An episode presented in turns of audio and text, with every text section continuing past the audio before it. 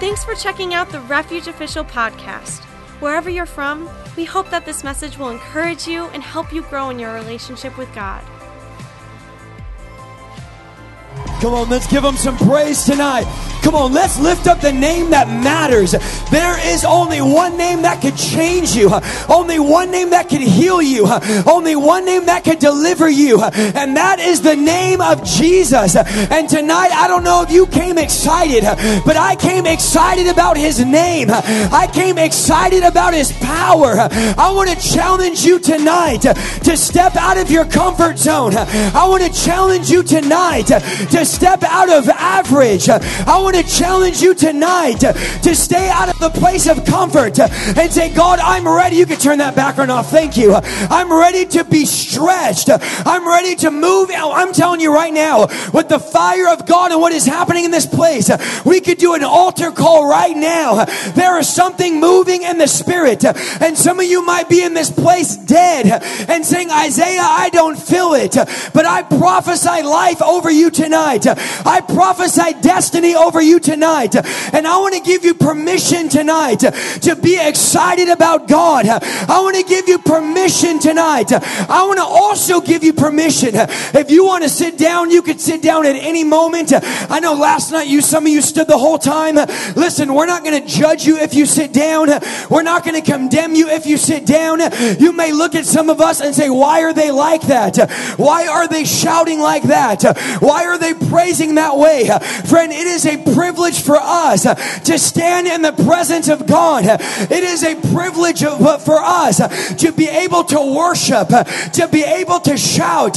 Friend, what would happen if the world showed up to the church and said, wow, they're more excited in the house of God than they are at the bar. They're more excited in the house of God than they are at the Packers game. Now I know right now there ain't much to be excited about the Packers game, but I'm telling you, there comes a place where you say, I'm not going to give the high school football team a greater praise than Jesus. I'm not going to give the club and the bar a greater worship than the King of Kings and the Lord of Lords.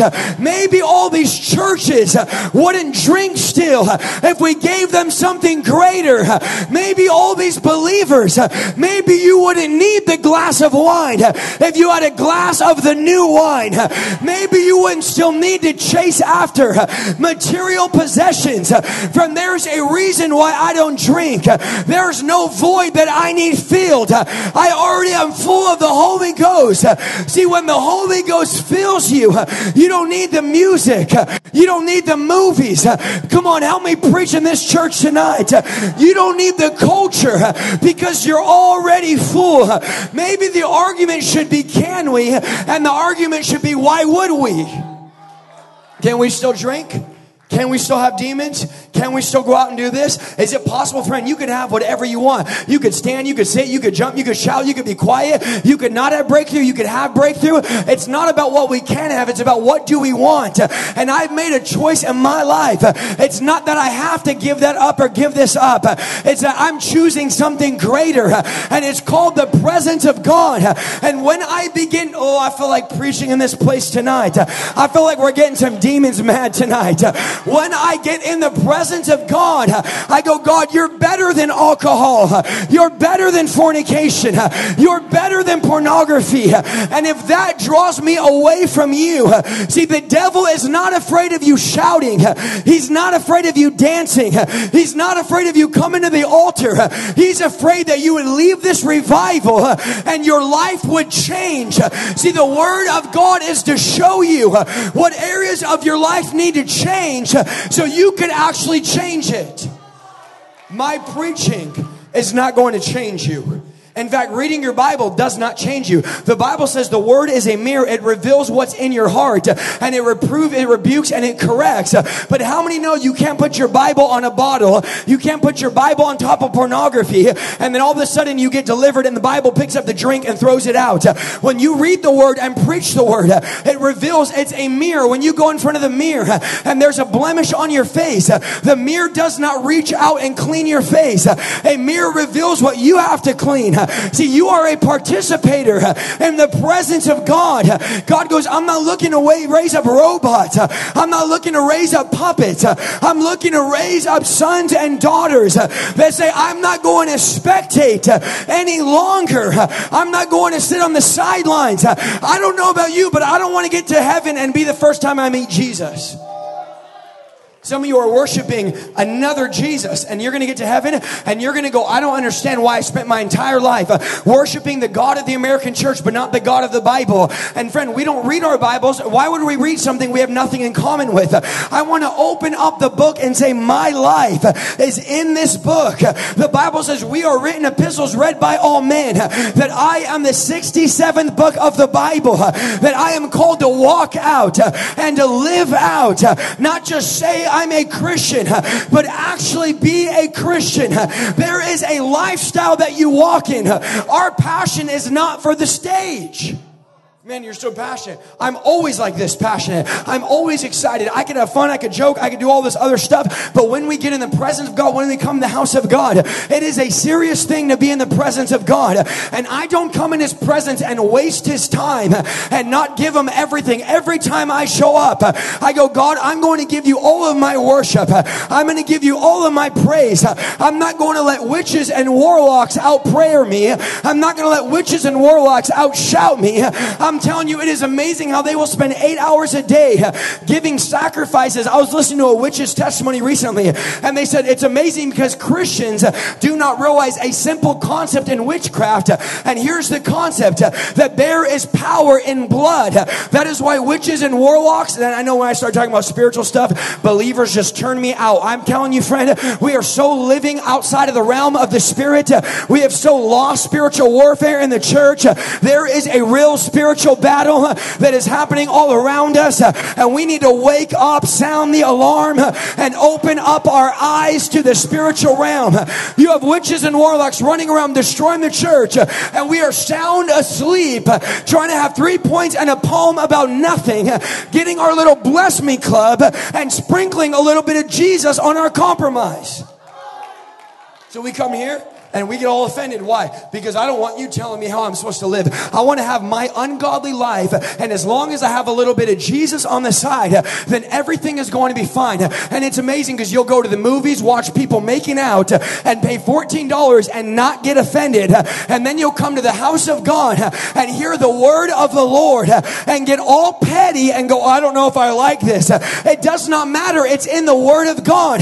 Jesus said, if any man wants to follow me, you have to to lay down your desires, uh, lay down your ambitions. Uh, when I was an atheist, I didn't like this either.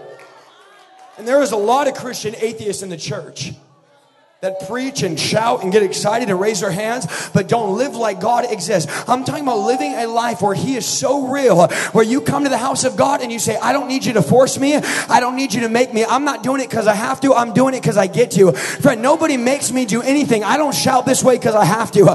I shout this way because who is man that God is mindful, that God would encounter me, that God would touch me. When we talk about how we were drug addicts and we were on the street, we're not playing religion. I've got saved. I got ripped out of darkness. The Bible says you have been transferred from the kingdom of darkness into the kingdom of light.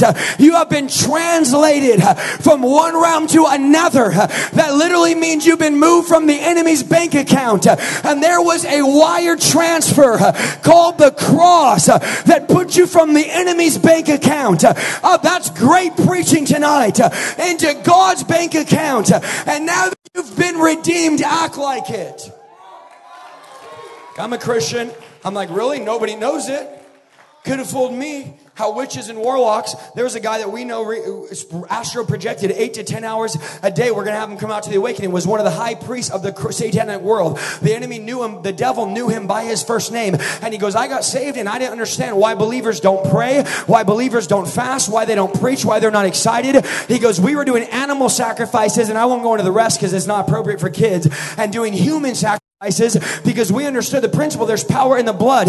Yet the American church does not realize that same principle. It does not just apply to darkness, it applies to the kingdom of light. That there is power in the blood of Jesus. That tonight, in the blood of Jesus, every demonic power on you, it gets broken off of you. I cast out Jezebel in the name of Jesus. The power of the enemy is broken. I'm done living my life just because because the enemy lengthened my chain, it doesn't mean I'm not in bondage. So we come to church, and you know what he does? He makes your chain a little bit longer. So you think you're free. So you go out and you get excited about God, and what happens? A month later, you go right back. A month later, you go back to the pornography, back to the friends, and then you wait till Isaiah comes back, or Z comes back, or Matt Cruz comes back. By the way, all you single ladies that came tonight for Matt Cruz, he's right there front row. You can take a picture in the sound and the booth after. Praise the Lord right there. And then we get all excited and we get all hungry for God. And then we go back, and then Pastor Deb and Bishop Cias, and they go, What happened to your fire? What happened to your flame? The problem was your chain got lengthened. You didn't break the chain. See, we want Jesus, but we don't want to break the areas of our life that we are addicted. How can I have Jesus and still have Budweiser? How could I have Jesus and still have vodka? How could I have Jesus and still have the Netflix show I love? How could I have the question isn't how can you have this and that? It's when Jesus moves in, everything else moves out. There is only one name that is above every name. There is only one one king that is above every king. He is the Alpha and the Omega. He is the beginning and He is the end. He is the first and He is the last. And on that day called judgment, every knee shall bow and every tongue shall confess that He is the Lord. You will bow now or bow later. Because even Lil Wayne will have to bow the day he meets the king. Every power, every principality, every ruler of darkness, everything you've lived your life, letting it be subject, subject to addiction, subject to this, subject to that, letting the enemy put me, play games with me and manipulate my mind and challenge me and make religion and make church all about me. Friend, that is the enemy's greatest plan is to make all of this about us. That is why, and I'm not making fun. Like I said, we have a church, we pastor a church, but there is great deception when we get up on stage and then people look to us and they worship and they, and they identify God as a man uh, that gets up and preaches. Friend, God wants more uh, than just our services and sermons. Uh, he wants your life. He wants your passion, your enthusiasm. He wants you to get alone with Him and to seek Him in the secret place. So if you live your life through a Sunday morning church or through a man or a woman on a pulpit, you are living in delusion and confusion. And even the enemy believes and trembles, yet he doesn't live what he believes. So we believe in God and we worship and we shout and we get excited, but we look at our lives and go, I don't have a prayer life. I don't fast. I don't witness. I'm living my life. And we're actually proud. We actually are excited about how safe we are in the American church. We actually take pride in how lukewarm we are and how calm we are. And there are plenty of churches you can find that have an on sale Jesus. All the churches are competing who could sell them for cheaper. Well, if you come to our church, you don't have to do all that. And it doesn't take all that. And at our church, you could still do this and do that and be with them and be with her. And so you come to a church like this where there's a standard. And after a couple months, I'm about to preach to somebody in this place. If you don't say amen, just say ouch. And after a couple couple weeks, we realized there is a price uh, and there is a standard. Uh, so I'm just going to go find a church uh, where I can live like the devil and still claim to be a Christian. I'm going to go find a church where I can do whatever I want. And you can do that, but it isn't church. There's a lot of churches with crosses in front of them, but no crosses on the inside. People that are wearing the cross on their neck, but not bearing the cross on their back. And there's a lot of believers that work out once a week on Sunday morning and wonder why they're out of shape spiritually. God goes, I'm looking for a people that wouldn't wear it, but would bear it. I'm looking for a people who wouldn't be a Christian cliche. We don't come all the way from California because we're sitting at home boring, go, we just want to go to church. We believe tonight that the power and the anointing of God is going to break every demonic power, that the anointing of God is going to set you free once and for all, that it would not be a one year thing. I am tired of temporary Christians. Tired of seeing people for six months and eight months and one year. Me and Nino talk about all the time. If you knew how many young guys got saved with me, how many young guys got on fire, and I've watched them over and over and over go by the wayside. Why? Because they never genuinely connected with the Holy Spirit and they never got rid of those skeletons in their closet and those areas of their life that were not of God. Friend, I am tired of living a six month cycle. When are you going to get to the place where you say, devil is enough is enough? I'm tired of every six months going back to porn. I'm tired of every every six months. We don't, I don't, they don't know where I'm at in the church. I'm tired from hopping from place to place. I need to get planted and I need to get rooted. I need to get serious about the move of God. I need to get serious about revival. I need to realize that this is not a moment, but a movement. This is a lifestyle where I could look back 40 years from now and say, remember that day in December where I encountered the presence of God. Friend, I'm glad to say this and I'm not bragging, but I I will boast in Christ that eight years ago I stood at an altar and I said yes to God. And from that day I was delivered from drugs. I was delivered from alcohol. I was delivered from lust. I was delivered from pornography.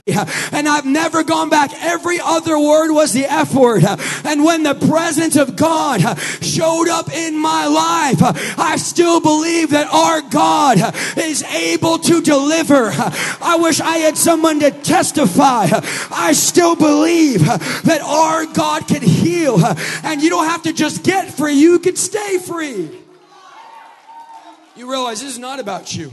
See, the enemy turned worship in heaven about him. He took worship off of God and put it on the people. And we have made a church where worship is no longer about raising him.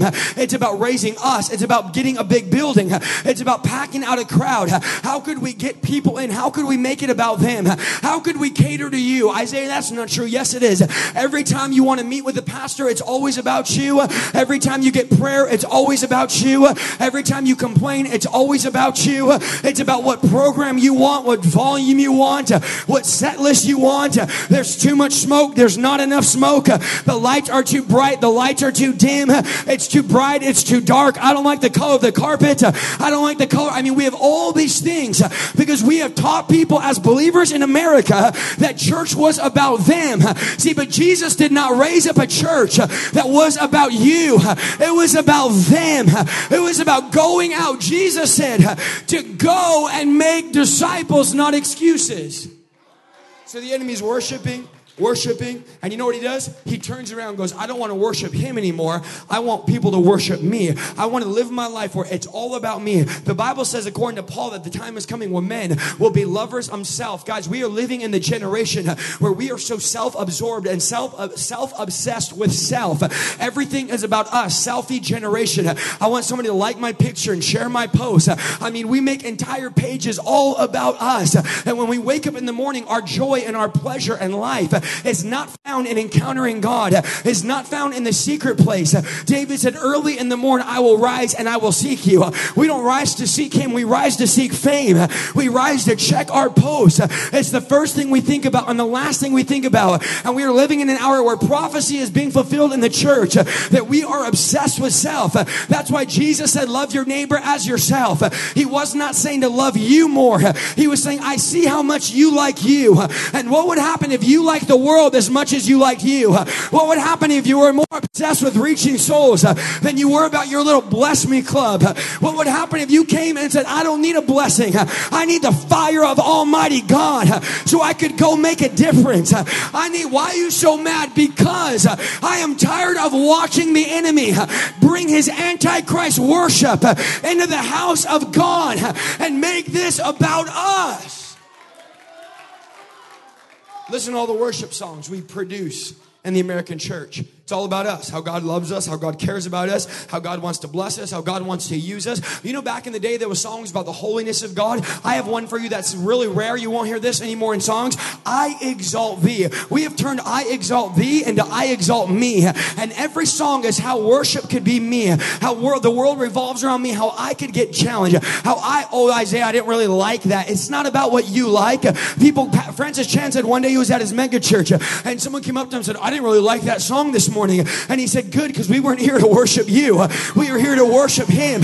See, we are not here tonight to pat you on the back and put some oil on you and prophesy over you. Will we do that? Probably. And yeah, we're Pentecostal. We definitely will. But it's so that we could go out and we could make disciples so that we could take the focus and the energy off of us and put it onto him. I am tired of the devil winning. I believe tonight that the power of darkness is going to be broken.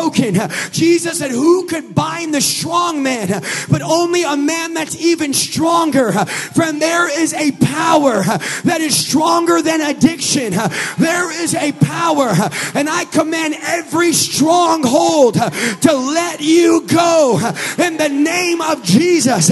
You ought to just talk to those demons and say, Get off of me. I'm tired of you controlling me. I'm tired of the stronghold. I don't want to be gripped by fear. I want to be gripped by heaven. I don't want to be gripped by depression. I want to be gripped by joy and by peace.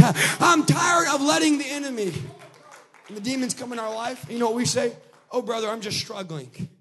Str- really? You're struggling? It's what what part of logging on your computer at one in the morning and watching videos of naked women and naked men? What part of that is struggling? I am so tired of our petty excuse. I just don't know. Every time I'm just struggling. You're struggling. You went to the grocery store, got in line, got a bottle, still went to the checkout, waited in line, paid for the bottle, went home, opened up the bottle, and drank yourself. That's not called struggling. That's called giving into darkness. I think that we always say we're struggling in this area and struggling in this area. Friend, do you know, know what a struggle is? It's to leave eternity, enter humanity. Subject yourself to the womb of a woman for nine months. Be born of a virgin. Live your life for 30 years, not being able to reveal who you are. Having a three year ministry, raising the dead, healing the sick, prophesying, casting out demons, walking on the earth for three years, being spit on and rejected, showing up to the religious people, them kicking you out. And then you have 12 men out of the thousands that follow you. And then one day you turn around and the greatest moment of human history, and all 12 of them disappear and you carry a wooden cross uh, to a hill called Golgotha uh, where they are going to stab you, pierce you, uh, and give you the worst death of that time possible. And don't tell me that you're struggling with your little addiction. Jesus struggled so you didn't have to. He carried a cross. He was whipped and he was beat. He was bruised and broken so that tonight we could freely worship. We could freely shout. We could freely praise, freely give Him our worship. So don't sit back.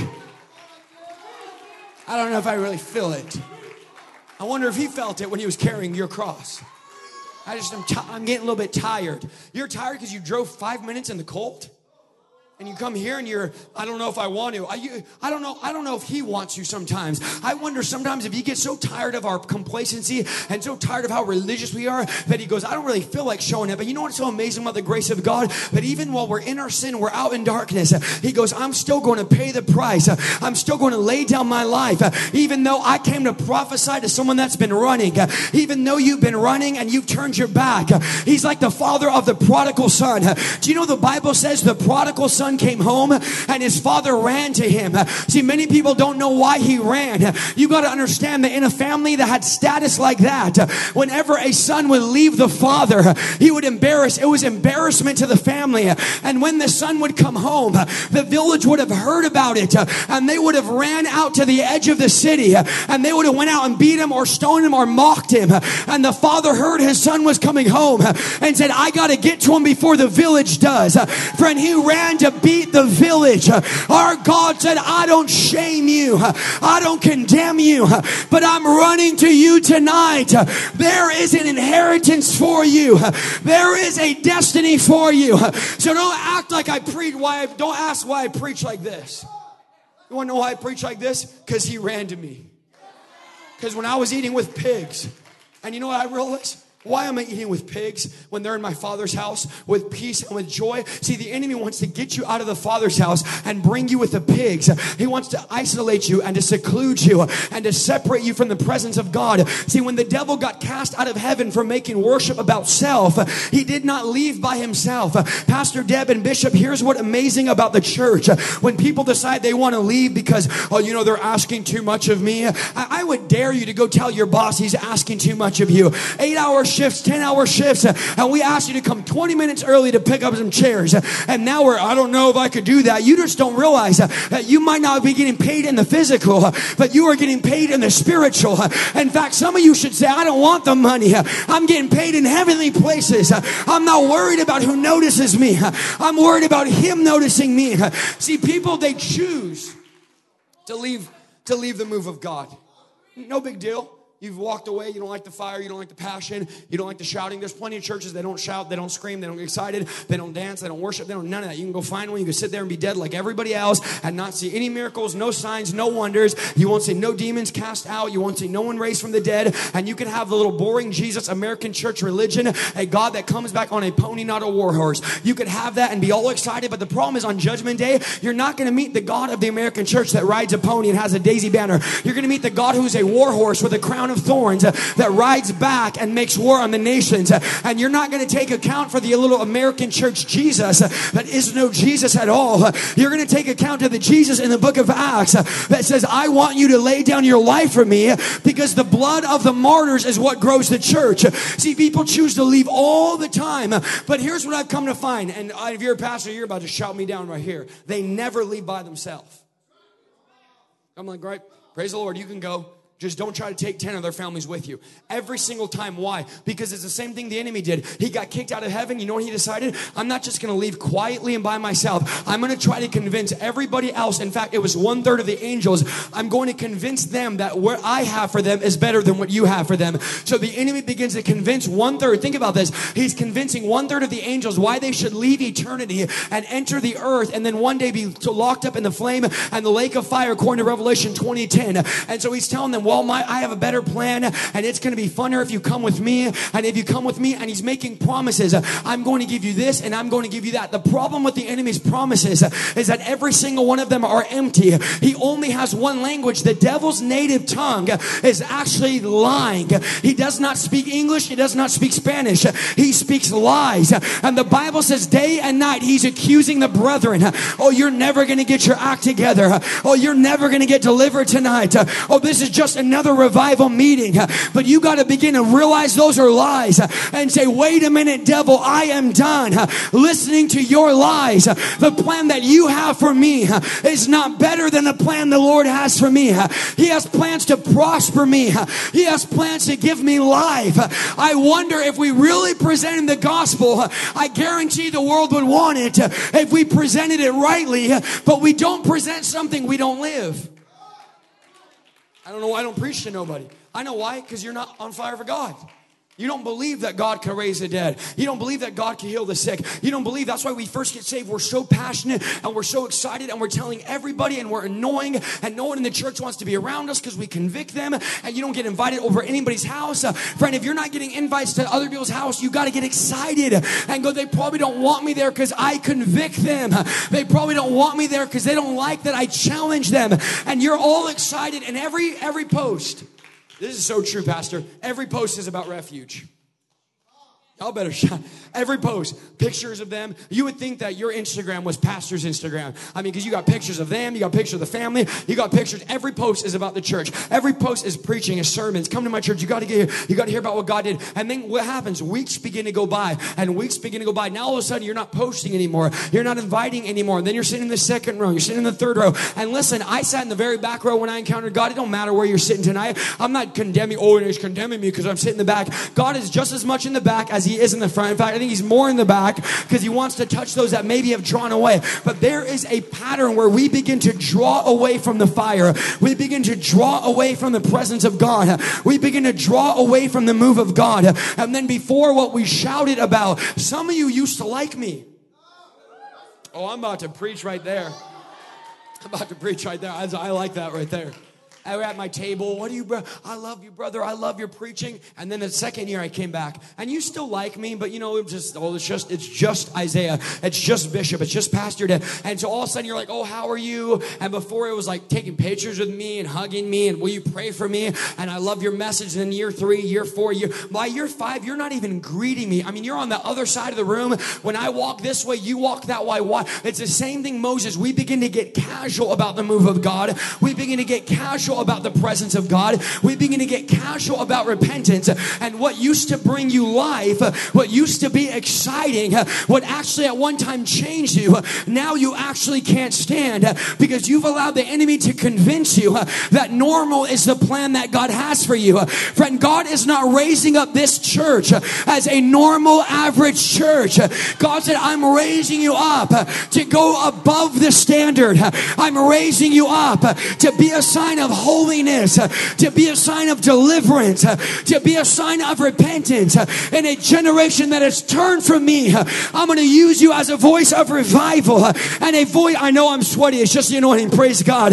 A voice of awakening. And I'm going to use this house and I prophesy over you to turn the tide in Stevens Point, to shift the culture of Stevens Point. But I'm looking for you to be faithful. Why?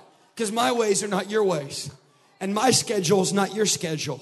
So you're waiting, God, when are you going to do it? God, when are you going to do it? God, we've been believing. God, has been six years. And they prophesied year one, they prophesied year two. And we get discouraged because the chairs are empty and we don't see what we want to see. But you got to realize that we're here not tonight preaching to the natural. We're not about to do a natural altar call. We're not here, pro- we're not, the music's not natural. We are releasing a sound that is going into the spirit realm and is literally pushing back demonic forces. You got to understand that your praise is a nuclear warhead in the kingdom of darkness, uh, that your worship and your shout, uh, it breaks demonic powers uh, that Paul said, I don't know how I'm going to get out of this prison cell. This probably will be the end of me. And then Paul said, wait a minute. I got a secret weapon they forgot to take. They patted me down, but they forgot one thing that I had praise in my back pocket and I'm going to whip out praise and I'm going to praise my way out. Someone ought to stop right there and say, I'm about to praise my way way out. I've been in addiction, but I'm going to praise out. I'm going to be in religion, and I'm not just going to praise me out, Silas. I got your back. I'm going to praise you out too, and I'm not just going to praise you out. I'm praising the city out. I'm praising the state out. I'm praising the nation out. My worship is going to invoke God. I don't believe it was Paul's praise that broke him out of prison. I believe Paul's praise invited the presence of God into that prison and God showed up because the Bible says biblically that God inhabits the praises. In fact, the Bible says our praise is God's throne, that God sits upon our worship. And I believe that Paul began to worship and praise, and the presence of God said, I got to get up in that prison cell. And God got up in that prison cell and said, Wait a minute, this thing's too small for me. I'm not, I can't just, I'm, I'm not okay with the prison. I'm just going to break out of this prison cell. I'm just going to shake out of this prison cell. Oh, I hear the doors of, I hear the foundations and the doors of your prison cell beginning to rumble tonight. I hear the foundations getting ready to shake. The Bible says the doorposts of heaven, they shake in worship. They shake in praise. And I'm getting ready to shake something. I'm getting ready to shift something. I'm getting ready to praise into a breakthrough tonight. And I don't care who hears me. Paul, you can get the worship team to come up. Paul's preaching and praying and worshiping. You know what everyone around him is doing? Putting their ears on the wall listening. Wait a minute. Is she still going to that crazy church called Refuge? Wait a minute. She's still worshiping. Wait a minute. She's still dancing. Wait a minute. She's still on fire. I thought this was just a phase. I thought this was just a season you're going through. See, your friends at your college, they're waiting for your fire to die out. Oh, baby, you got to understand something. You could just keep listening because this worship and this praise ain't going nowhere. I'm just getting warmed up. I'm just getting started. I got a worship in me. I'm got, I got a fire fire in me. I got a passion in me. There are more for us than there are against us. Don't be discouraged, Refuge Church. We may be surrounded by the enemy, but Elisha's servant opened up his eyes and said, We might be surrounded, but so are they. I see angels all around, and there are more for us than there are against us. We are on the winning side. One third, watch. That was my intro, by the way. One third of the angels leave, which leaves what? Two third of the angels left. For every demonic power that's tormenting you, there's two angels ready to fight. I was in deliverance one time and we couldn't hold this guy down. He was a MMA fighter. And I remember being so overwhelmed because there's a bunch of us guys trying to hold this guy, demon possessed. And all of a sudden, he stood up and he's trying to fight all of us guys. And I said, I command angels to hold you down. And that guy, I'm telling you, he was six foot, about 15. I mean, he went back flat on his back. One arm went this way and one arm went that way. And his body started levitating off the ground, but his arms were still on the ground. And I sat there, all I could think of was, I cannot believe that worked. I mean, sometimes we pray and we have this faith, and then after we're going, What? I mean, can you imagine Paul as he's praying and worshiping, and the prison begins to shake, and Paul goes, Wait a minute, I'm not just preaching about it, I'm walking in it. What I'm preaching, it actually works. See, I'm getting up here preaching this because I've seen the blind eyes open, I've seen the deaf hear again, I've watched marriages get restored, I've watched people get lit on fire all over the country, and I know that if He's done it once, our God will do it again. If He's done it for me, He'll do it for you. And I looked at that guy on the ground, and I was like, feeling where his arm was because I was like, I want to touch an angel. I mean, and I'm like, you come out. And the demon literally said, I'll leave if you tell these things to get off me. But the demon spoke out of the guy. He's throwing up black stuff. His eyes are black. I was like, I asked the demon, I said, What'd you say? And the demon said, What do you think I said? I said, If you tell these angels to get off me, I'll leave. And I'm going, Where are they? And they're like, oh, He's like, Obviously, one's on this side, one's on. I mean, the demon's recognizing that when the presence of God, do you know the Bible says that the angels wait on our prayers? That when we pray, angels are dispatched. And I wonder right now if there's some of you who have angels bored up in heaven. I'm going to say that one more time so you could tweet it. I wonder if there's some of you that have angels bored up in heaven because you have not been calling upon them. But the Bible says they are flames of fire ministering angels. And tonight I prophesy over you that God is loosing angels, that there are chains that are going to break. I believe tonight is a night of deliverance, that there is going to be supernatural breakthrough in the areas of those of your life that have been years in addiction. The Bible says when a demon leaves a person, not when it gets cast out of a person. That's what I used to teach and believe.